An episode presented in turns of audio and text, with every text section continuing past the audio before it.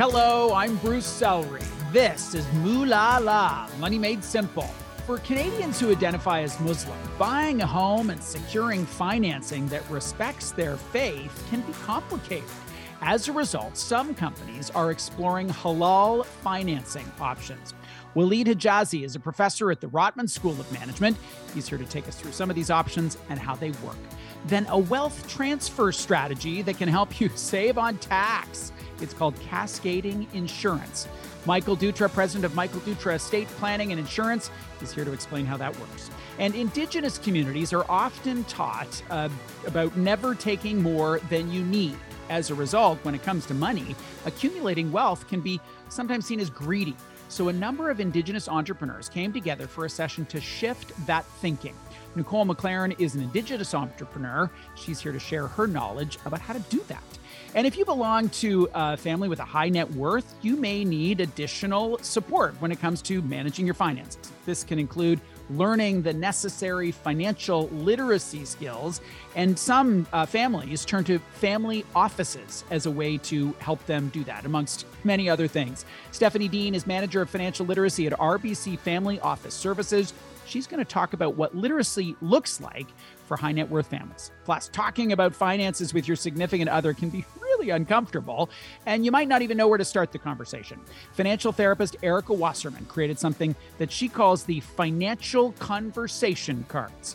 This is Moolala, Money Made Simple, brought to you in part by Credit Canada, the first and longest standing nonprofit credit counseling agency in the country, and by Home Equity Bank, provider of the CHIP reverse mortgage. Let's get started. There are more than 1 million Muslims living in Canada today. And one aspect of the religion is something called halal, a word that describes what is permissible. You've probably seen it in the grocery store, right on a package of meat, halal meat. But the relevance of halal is much broader than just what a Muslim person would eat. It includes how they bank, too. Walid Hejazi is a professor of economic analysis and policy at the Rotman School of Management at the University of Toronto. And he joins us now to talk about halal financing. Hello there. Hi, Bruce. I hope all is well. All is well. We talked about this a couple of years ago on a different program that I hosted, and I love that we're getting back to it. Uh, I want to start by asking you to provide the context here. How is halal relevant in personal finance?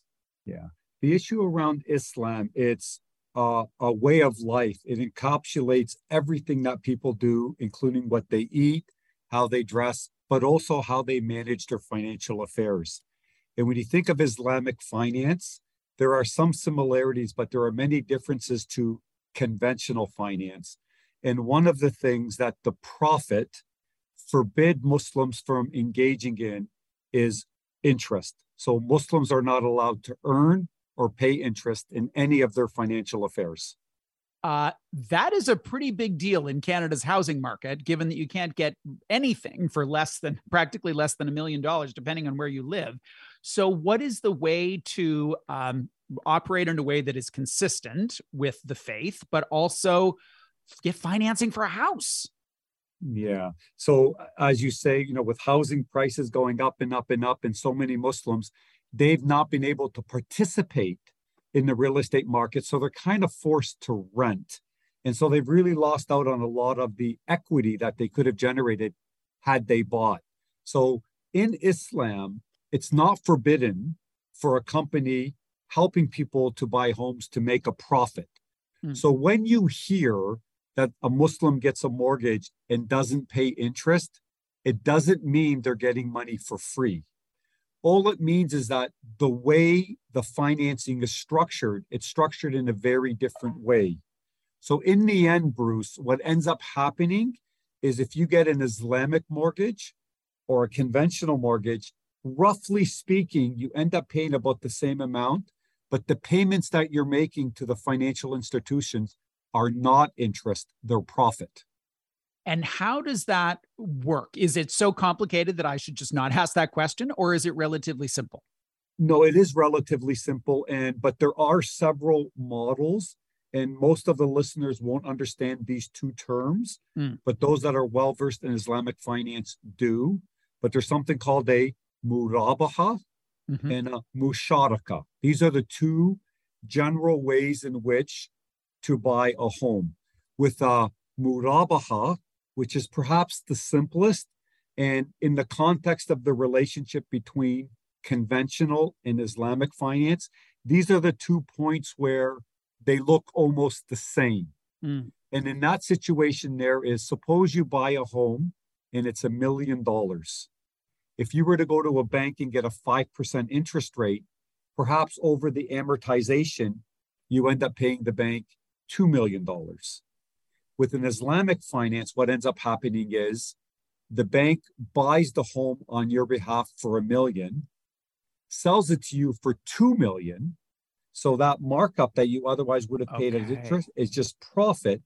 And now what happens is the house is amortized over 25 years. You make the same payments. Mm. So you're paying profit rather than interest. Mm. So it looks identical, but it's really different. But Bruce, that's the point at which they look exactly the same. In the other model, which is called the Musharaka model, that's a different one where each month where you make the payment, the share of the home that you own effectively increases by the share of the payment. I see. And the interest portion of the payment is really going to rent, not to interest. So it looks kind of the same. Right. But the process to get there is different. This conversation was prompted by the news of the launch of the Canadian Halal Financial Corporation. So I read that and I was like, okay, we should we should talk about this again. How many players are there in this market? How hard is it to find this financing? Yeah. The challenge in the industry is that there are so many players of varying sophistication and also the extent to which the products they're offering are truly halal. And, you know, for the listeners to understand what I mean by that, think about when you go to a restaurant and they can advertise that they're selling kosher, they're hmm. selling mm. halal, they're selling vegetarian. It's a marketing issue that they basically say, these are the kinds of products that we're selling. And then it's up to the customer to determine whether the food is truly halal or if the, true, the, food, the food is truly kosher. The same thing with Islamic finance is that there are varying degrees of strictness, different schools of thought, and then each financial institution can say, I'm offering this product and it's Sharia compliant, it's halal. But what halal means to one person may not be what it means to another. And that's why the reputation of the scholar or the institution issuing the fatwa, the mm. fatwa meaning the certification that it is halal, is so very important. There's so much variation in heterogeneity. There's not really a lot of regulation. So some smaller financial institutions can advertise something as halal, whereas it really isn't. Mm. But there's varying degrees. So some of the major, smaller fintechs are offering products that can be considered halal mm. in the truth in a truthful sense what are some of the areas in which uh, there isn't an easy connection to financing that unfolds in this way and how the system works? Like you know mortgage insurance cmhc foreclosure credit scores reporting the mortgage payment to the credit scores like all those things that are like the financial backbone of canada is, is a traditional mortgage. Yeah and one of the reasons why we weathered the 2008 financial crisis is because of the prudential regulation and how well run our financial institutions are.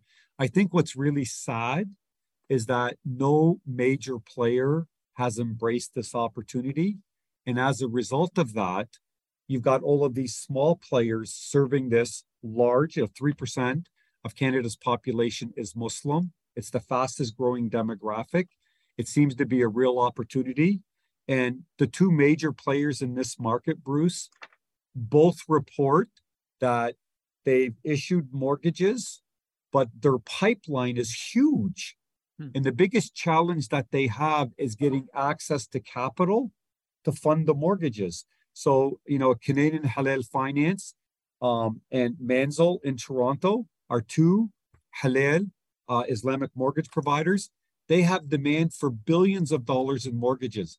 But then your question about the entire backbone about getting insurance, this is why we really do need major players to enter into this market. Mm. We also need regulatory changes from the federal government so that financial institutions that do move into this market, it's easier for them to navigate the complexities of an Islamic mortgage. I don't think you could find a story about this topic and not find your name in it. You have a clear passion for it and tremendous expertise. When we talked about it a couple years ago, you were advocating for a real leadership role for Canada to play here. Has anything happened on that front? Have we moved the needle at all? We've missed an opportunity. I, I really believe uh, in 2016, when Thomson, Reuters did the big report on the potential for Islamic finance in Canada. Bruce, the numbers are huge on the potential for mortgages, but also with wealth management. And Muslims need to manage their entire financial affairs. And no major financial institution has moved into that. So these smaller players are moving there. But also at the Rotman School of Management, where I teach, we had Canada's first MBA course in Islamic finance there were waiting lists to get into the course. And I'd like to think it's because I'm such a popular professor, but it's really because it's such an important topic. But what we've seen over time is demand for the course slip because all of the excitement that was happening when you interviewed me before, right? And that 2016 uh, Thomson Reuters report, there was so much enthusiasm and excitement and it's fizzled away. But I'm really, really excited with Canadian Halal Finance and Manzil. I consider them both really important mm. to move this industry forward on the personal finance side really appreciate you taking the time and i really appreciate your relentless support of this as an idea because it's it, i can see it making such a huge difference for the muslim community but also for the canadian financial sector. If we can crack it it's something that we could uh, offer the world. And thank you so much for giving me the opportunity to talk about it. It is an important topic so thank you. Mm, you're welcome Walid Hejazi, professor of economic analysis and policy at the Rotman School of Management at the University of Toronto.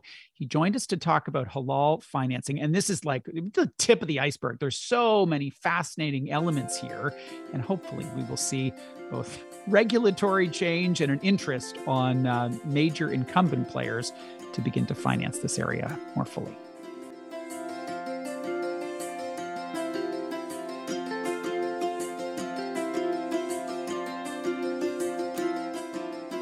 You're listening to Moolala, Money Made Simple with Bruce Sellery on Canada Talks, Sirius XM 167.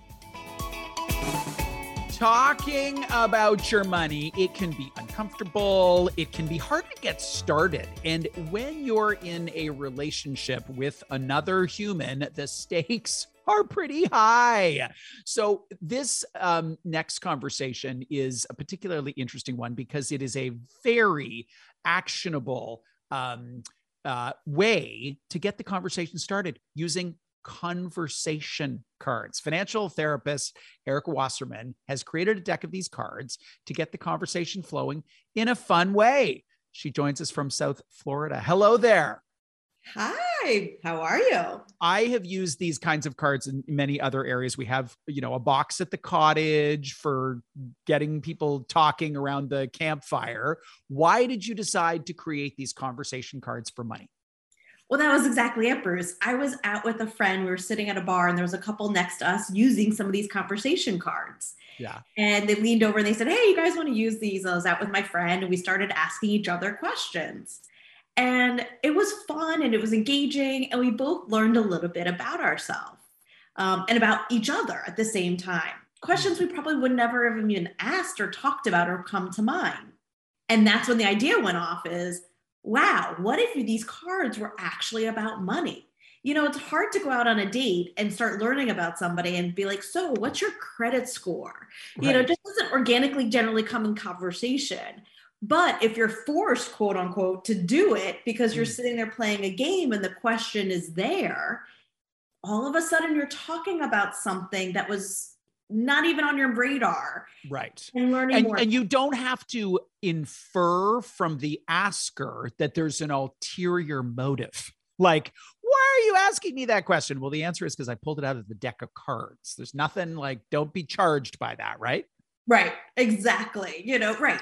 I mean, and the questions are all over the place. Like, what were the financial roles for each person in your family growing up? Who paid the bills and who made the financial decisions? What would you, and I'm going to ask you for a, a, a, made up categorization here. What are the easiest questions in the deck? Like you pull that one out and you go, that's fine. That one's easy to answer. And then in a second, I'm going to ask you for the hardest. What are the easiest ones? The easier ones is, let me see, I'm taking a quick look here. Ah, what's the next vacation or holiday you want to take? And how much do you think it will cost? Mm great fully that's about dreams and yeah, a little bit about budgeting. It's future oriented. It doesn't flag any of my major weaknesses as a human. Great i can see how that those would be easier. Okay what are some of the harder ones that you know if we were to be watching someone pull cards out of the deck and they pulled a particular card you'd be like oh yeah oftentimes people struggle answering that one. Um, have you declared bankruptcy before and if so, what did you learn from it? But that might be a little harder to answer for some people if they do had to do declare bankruptcy for whatever reason. Erica, thank you for thank you for joining us today. Thanks for having me. Always have fun talking to you, Bruce. It's great to talk to you. Erica Wasserman is a financial therapist, and we were talking about these conversation cards that she's come up with. There's 50 in a deck. Some of them are super simple questions, and some are really, really hard. But I uh, promise you, if you go through the whole deck, you will have a new foundation for your relationship with your partner and with your own money. Coming up next on Moolala, reframing money as medicine. We'll talk to Indigenous entrepreneur Nicole McLaren. And later, I'll speak to uh, insurance expert Michael Dutra on cascading life insurance and some of the benefits he sees with that strategy. If you want some more Moolala, you can head on over to moolala.ca, listen to past episodes. Uh, on that website, you can search by topic, you can search by guest name, or you can go to the, all the podcast platforms Spotify, Stitcher, Amazon Prime, uh, and download the show, write a review, subscribe to the uh, to the show so the next episode just arrives on your device.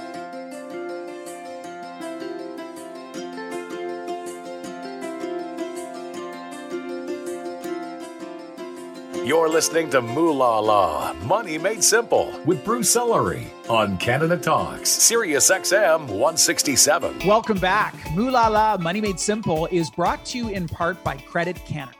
I am the CEO of the organization, and we are Canada's longest standing nonprofit credit counseling agency. Our mission is to help people get out of debt so they can get back into life. Listen, debt is a brutal reality for millions of Canadians. It starts to pile on for lots and lots of different reasons job loss, divorce, illness, bad luck, you name it.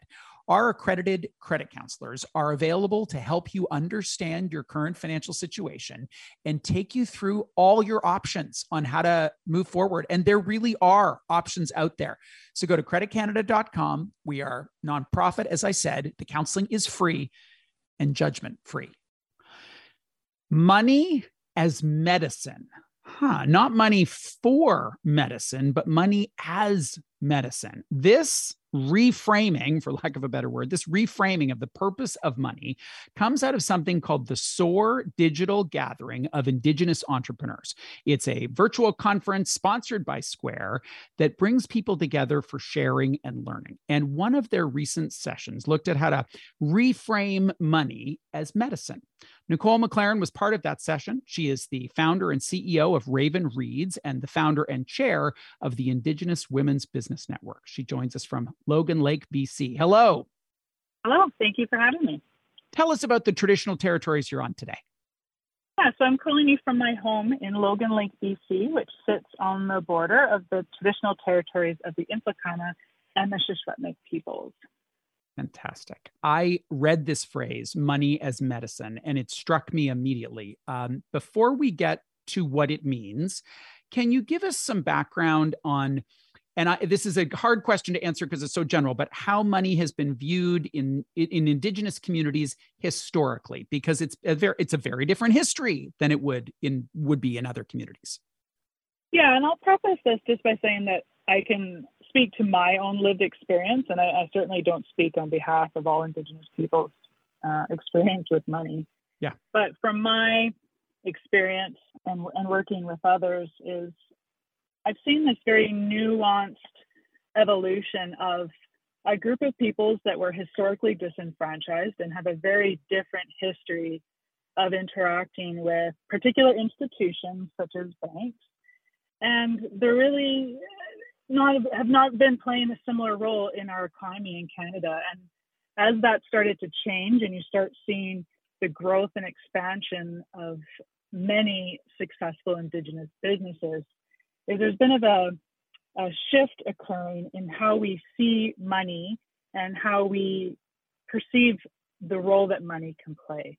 So traditionally, we have gone from a communal traditional approach to to our materials to one of earning that money and earning profits with our business and being able to turn that into something that we can use to do good not only in our families but also in our communities. Mm-hmm. So I reference this phrase money as medicine. What does that mean to you?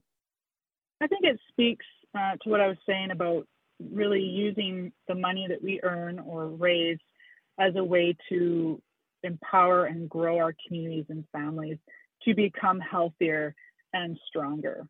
Uh, so whether that's a mother that's starting to earn her own income through self-employment, she's then able to provide more for her family and, and help her children grow. And that just has a ripple effect through a community, helping them uh, heal, whether that's you know economically or just socially are there is there a paradox here or a disconnect between business and this you know centuries old drive for profit and this idea of money as medicine i think like i said you know you've got a group of people that have been historically disenfranchised disengaged from that that traditional capital um, system. And there's just a transition into being able to see you know how that can be better leveraged for the good in the community rather than something we wanted to shun just avoid. Mm. what was your experience at the the soar event? What were some of the things that you um, took away from being together in a virtual way but together still so not only you know participating as a panelist i really enjoyed observing the commonalities in a lot of our conversations and the one thing i saw pre- prevalent through all of the conversations is that no one is going into business for themselves. Mm. And while we label a lot of businesses as social enterprise um, or doing work in sustainability, you'd be pretty hard pressed to find an indigenous company that doesn't have a foundation of giving back to the community and working collaboratively with other brands. And that's just a unique thread um, that I continue to see when attending events like SOAR. There is, uh, you know, we we opened with this phrase called indigenous communities, and I think we have a sense for the real diversity in so many different ways, from coast to coast to coast, of the nations of the people of their economic opportunity if they're you know a fly-in community it's quite different than if they're connected to a, a major urban center what is the the shared learning that crosses some of those um, divides the wrong word differences that communities would feel because of so many different factors mm-hmm. yeah we're certainly not a homogenous group no. of people and we certainly don't have homogenous challenges and opportunities. Myself being in a rural and remote community can, can speak to that. But like i said that commonality is really that community. So very few of us uh, operate in a silo, and very few of us have a mission or a vision for our business that does not include giving back. And if anything, that's been the challenge for a lot of businesses is building a sustainable business model that allows you to give back, that still allows you to build uh, something that is sustainable financially. Mm.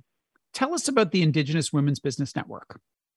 We launched in uh, 2016. I had just moved from Saskatchewan back home to BC, and I was essentially looking to create a, a networking group for Indigenous women in the region. Uh, we had a particular focus on women uh, in the rural and remote areas as well as the urban centers, and we've just been growing as this informal, organic network. And we've actually just started to expand nationally, and we host events for Indigenous women entrepreneurs uh, every year and, and continue to grow into some more uh, digital and curriculum offerings. What request would you have for non Indigenous folks, for the settler listeners among us, uh, of what we can do to support Indigenous entrepreneurs? Obviously, you have a real affinity for Indigenous women too. What can we do? Continue to buy from Indigenous entrepreneurs. Mm-hmm. Um, there's a lot of products out there that that are sustainability sustainability driven mm. but the ripple effects of your dollar when spent on indigenous products specifically indigenous women products uh, it will just go so much greater and each time you are supporting the growth of one indigenous entrepreneur they are inherently becoming role models for other or other brands that are out there and your your dollar will just go so much further. So I just continue to ask you to please, you know, shop local, shop indigenous, and really with gift season coming up, uh, really think about how you can be supporting entrepreneurs like us. That's great, Nicole. Thank you for joining us today. Thank you so much for having me. Nicole McLaren, founder and CEO of Raven Reads and the founder and chair of the Indigenous Women's Business Network. We were talking about a, a reframe uh, for money as medicine. And the, the catalyst to that was the SOAR Digital Gathering of Indigenous Entrepreneurs held recently, sponsored by Square. Really inspiring stuff. Hi, it's me, your debt. Look, we need to talk. This isn't working. The missed payments, the collection calls, and all those sleepless nights. We need nonprofit debt counseling, and I found the perfect place. Credit Canada Debt Solutions. They're non judgmental, 100% confidential. They'll negotiate with creditors and even stop interest. Don't you want to rebuild your credit? You deserve better. Break up with debt. Visit creditcanada.com. Coming up later, estate planning and insurance expert Michael Dutra will talk about cascading life insurance. But first, family offices and what they do for financial literacy. Stephanie Dean is the manager of financial literacy at RBC Family Office Services. To stay up to date on everything Moolala, sign up for the newsletter. Come on, comes once a month. Uh, it includes all the different things that I do here on SiriusXM and CBC Radio and Cityline and wherever else I'm yakking away. To do so, go to moolala.ca.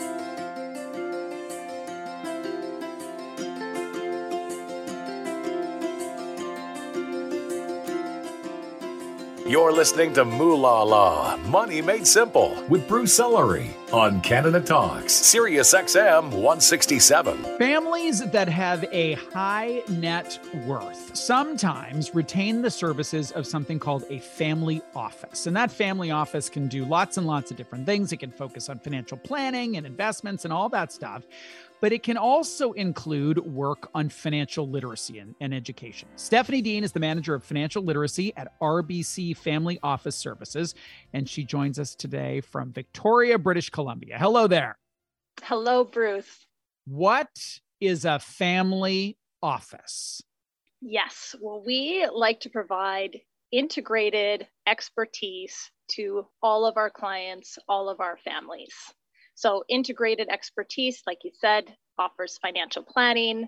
It could be tax and legal professionals, business owner, business succession planning, philanthropy, and then in my role, financial literacy you're not serving the you know 30 million canadians that live in this country currently. You have a, a I assume an assets under management threshold. There's something that would um, enable a client to uh, take advantage of those services. What's the typical family? Is it net worth of a million bucks 10 million bucks I think across RBC Wealth Management Canada, we have all kinds of clients. They are professionals, they are business owners, they're retirees, or regular families. And so rather than focusing on that specific dollar value, I think it's getting the, the advisor that is the right fit for the family and the family situation. Well, that makes sense. But if you're going to, if you're the client, you've got to make sure that you've got the assets to afford those services. It's not free. for sure it's not, you know, and uh, that's right. You have a good point. So I think within the whole RBC family, RBC Wealth Management does cater to uh, families that do have assets or assets to manage. Uh, but with the RBC family, we would find a fit for everyone. I understand all that. But if we're talking about family offices, which we are, what yes. would have the matriarch of the family say, I'm going to work one on one with the financial advisor versus I'm going to work with the family offices portion? Because there's all those other ancillary things. Yes, fantastic. Okay, um, let's see. So I think advisors across Canada, some of them will work with households with say 250,000 or 500,000 and some focus more specifically on those million dollar plus households or even higher net worth, depending on the business model. Right. The reason why this is such an important question, Stephanie, is we're talking about financial literacy in the context of family offices. And yeah. that's a different world. Like the kinds of things that you teach are going to be, in some ways, different for families that have uh, more assets, right, than it would be for those who have very few. So I think that's why I keep pushing on it there so that our listeners can say, oh, yeah, that would be a fit for me, or no, that wouldn't be a fit for me. Sure.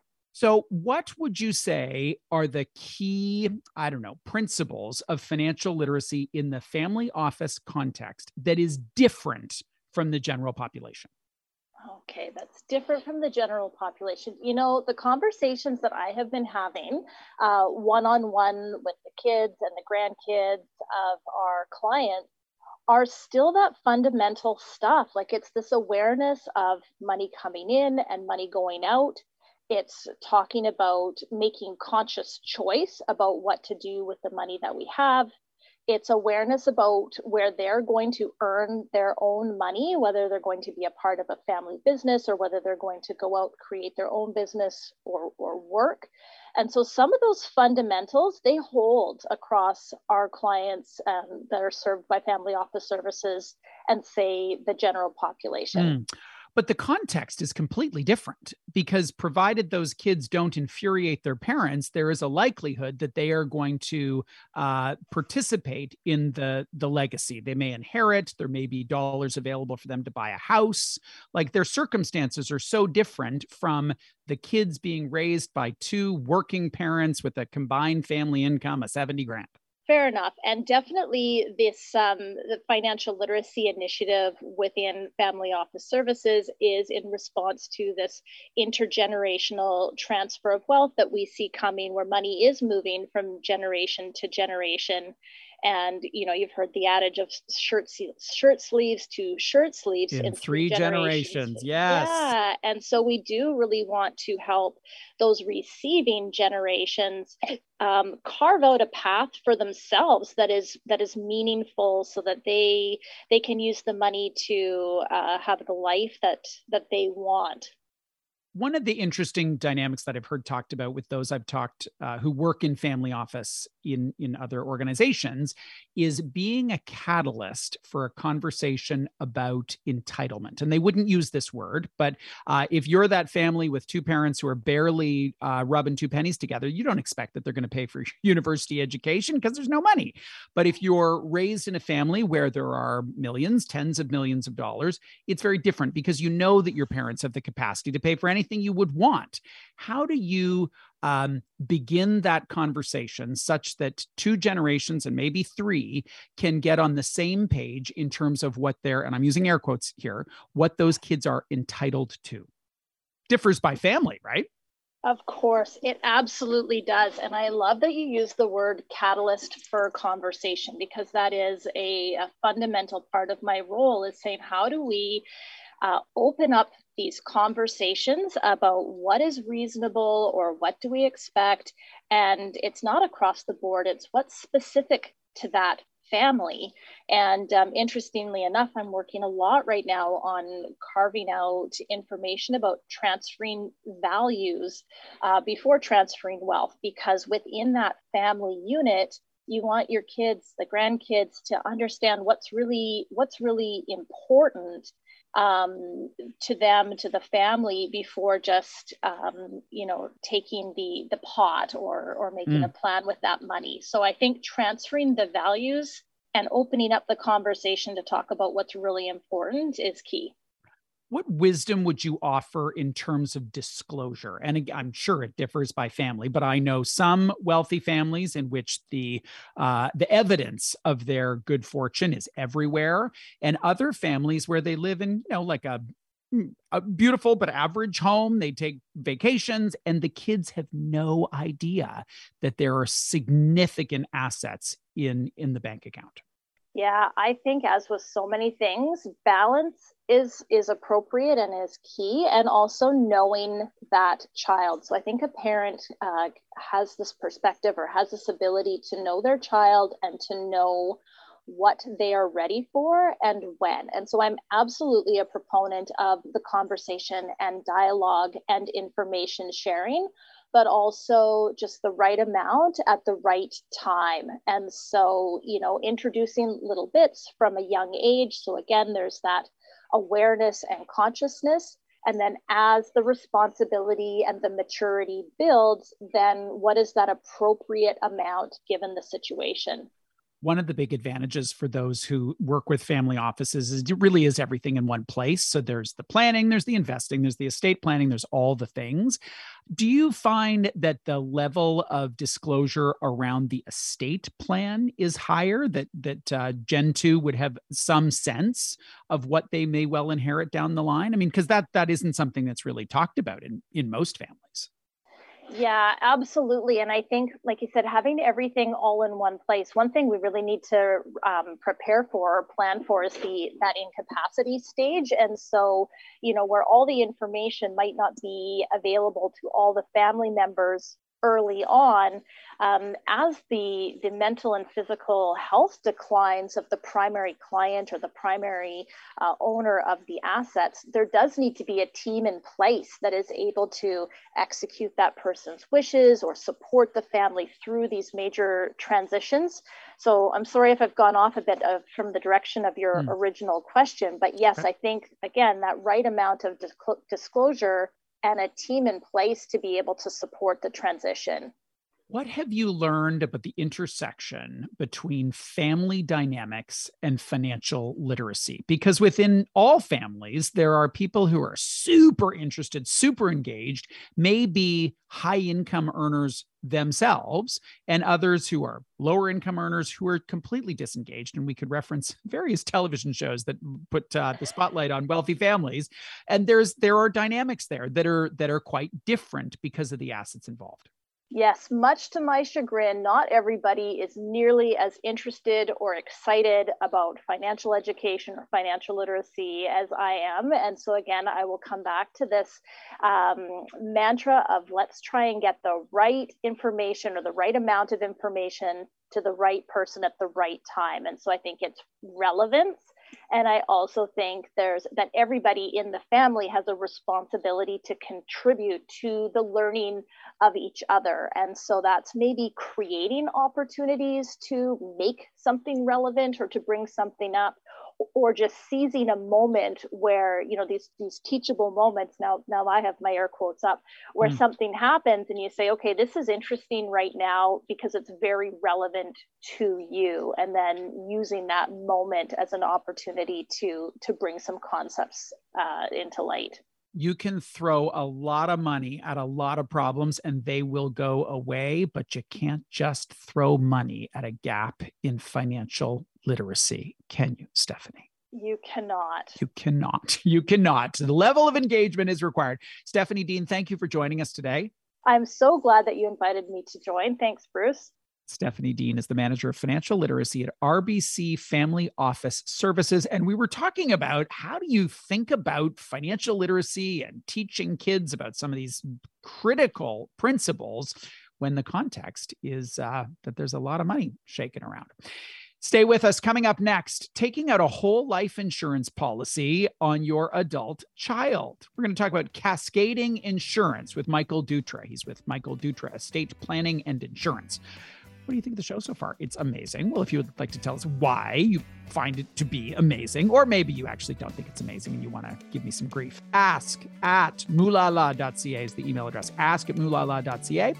Um, we are hanging out on the radio, but there's also a lot of other uh, personal finance content on Cityline a place where I hang out as the money columnist. So go to cityline.tv and you can find some more stuff, as well as all sorts of great fashion tips, home design, food, even more interesting than what I do. Moolala is sponsored by Home Equity Bank, the provider of the CHIP reverse mortgage. Here's the big idea it empowers Canadian homeowners age 55 plus to live retirement on their terms by providing them with a safe and easy way to access the equity built up in their home. And given the prices of houses these days, that equity can be considerable. The funds can be used for whatever the client wants or whatever the client needs. And that could be travel, it could be helping grandchildren, or it could be supplementing their day to day expenses you can access up to 55% of your home's value with no monthly mortgage payments required. Go to chip, C H I P, chip.ca to learn how you can stay in the home you love without having to move or downsize. That's Home Equity Bank.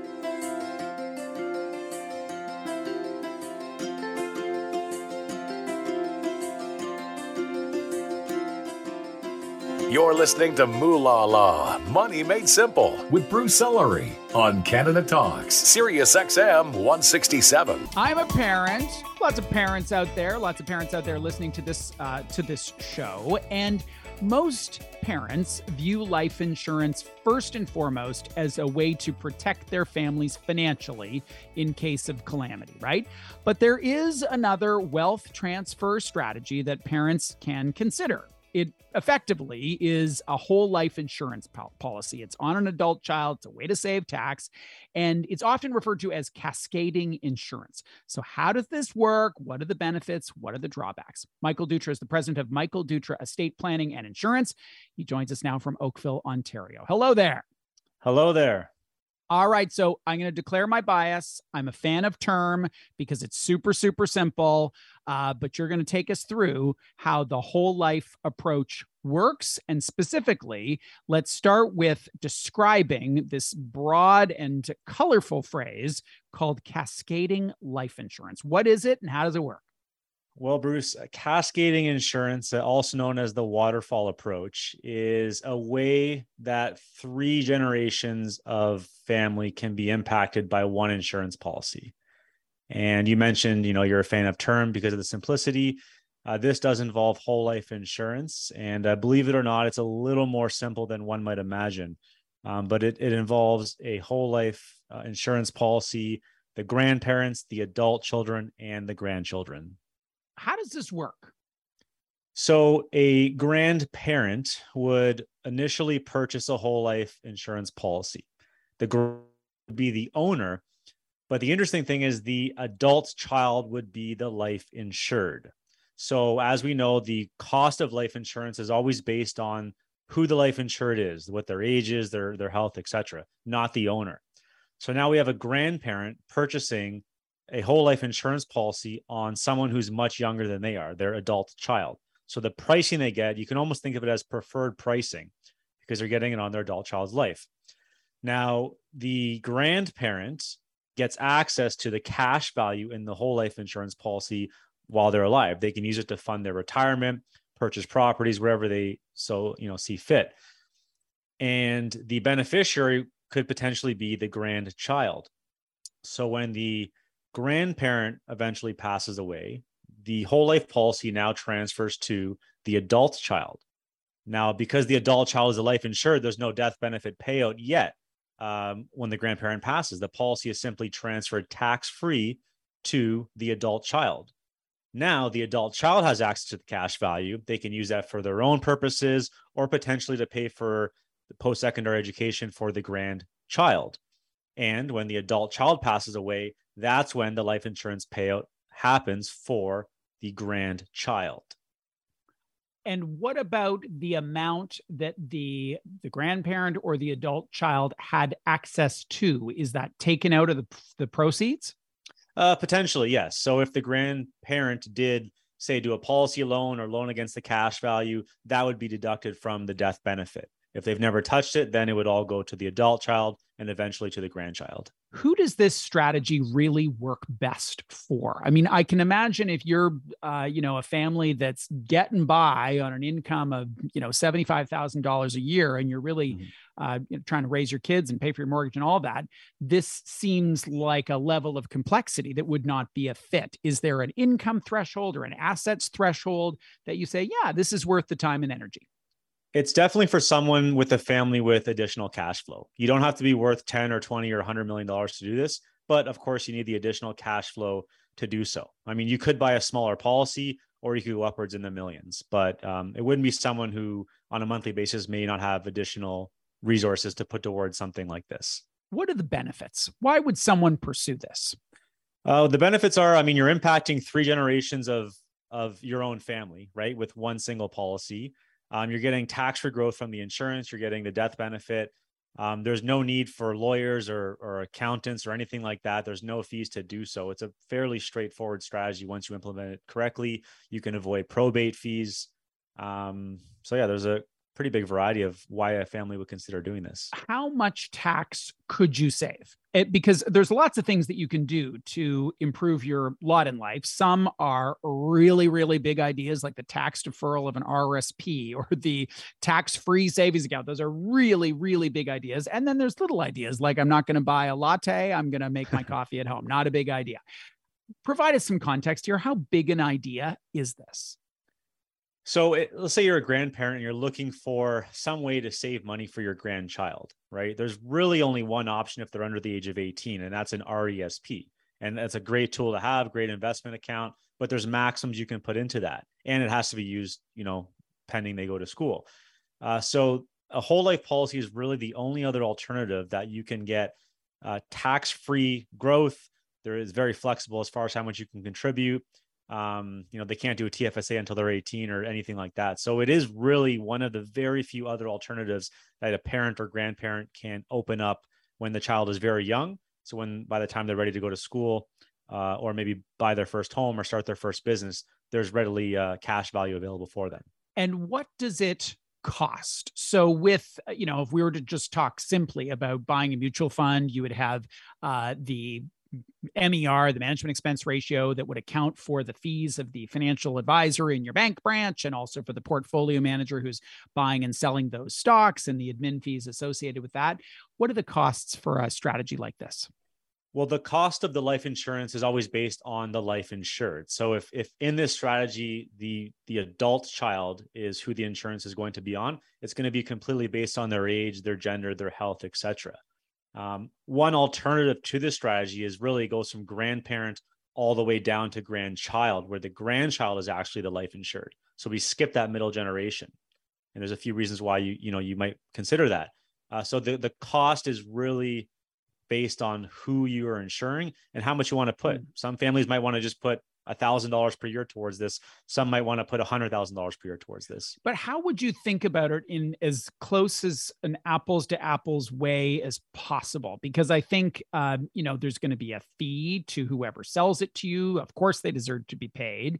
Correct. But how would you provide us with context on how much this costs? So, for example, if you are with a uh, a fee based financial advisor and you've got a million bucks, you're paying about 1%. If you're in a mutual fund, you're paying about 2.3%. So that is an easy way for you to kind of clock the value of the advice that you're receiving.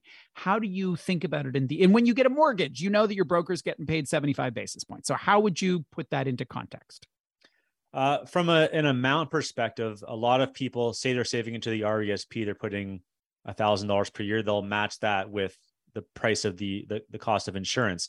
Um, but of course, you can ask your advisor how much they're making on this. You can see the true cost of insurance. You can look at um, the actual breakdown of what the quote unquote MERs are, which could be the um, administration costs of the insurance company, the overhead, the commissions, etc. So there is a way to price. How, how much would buying. someone who's someone who's selling these policies and setting up the cascading insurance? What would be the way to think about that?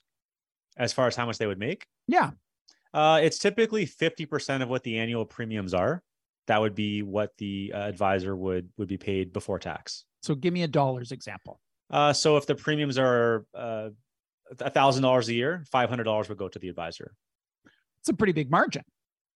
Uh, potentially, yeah. Now the thousand dollars is typically paid over ten or twenty years, so it's really fifty percent of maybe twenty thousand if it's a thousand over twenty years.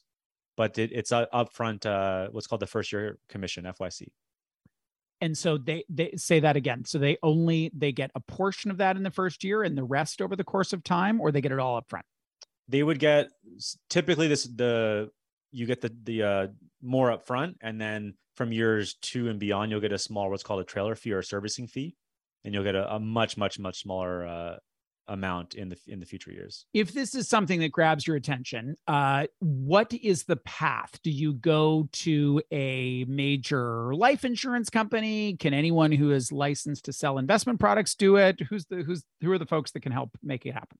The major insurance companies would provide the actual life insurance policy themselves, but I would go to an experienced insurance advisor. I mean, although this is somewhat simple as I explain it, you want to make sure whoever's setting it up is doing it properly. So make sure you're going to a pretty well experienced insurance advisor.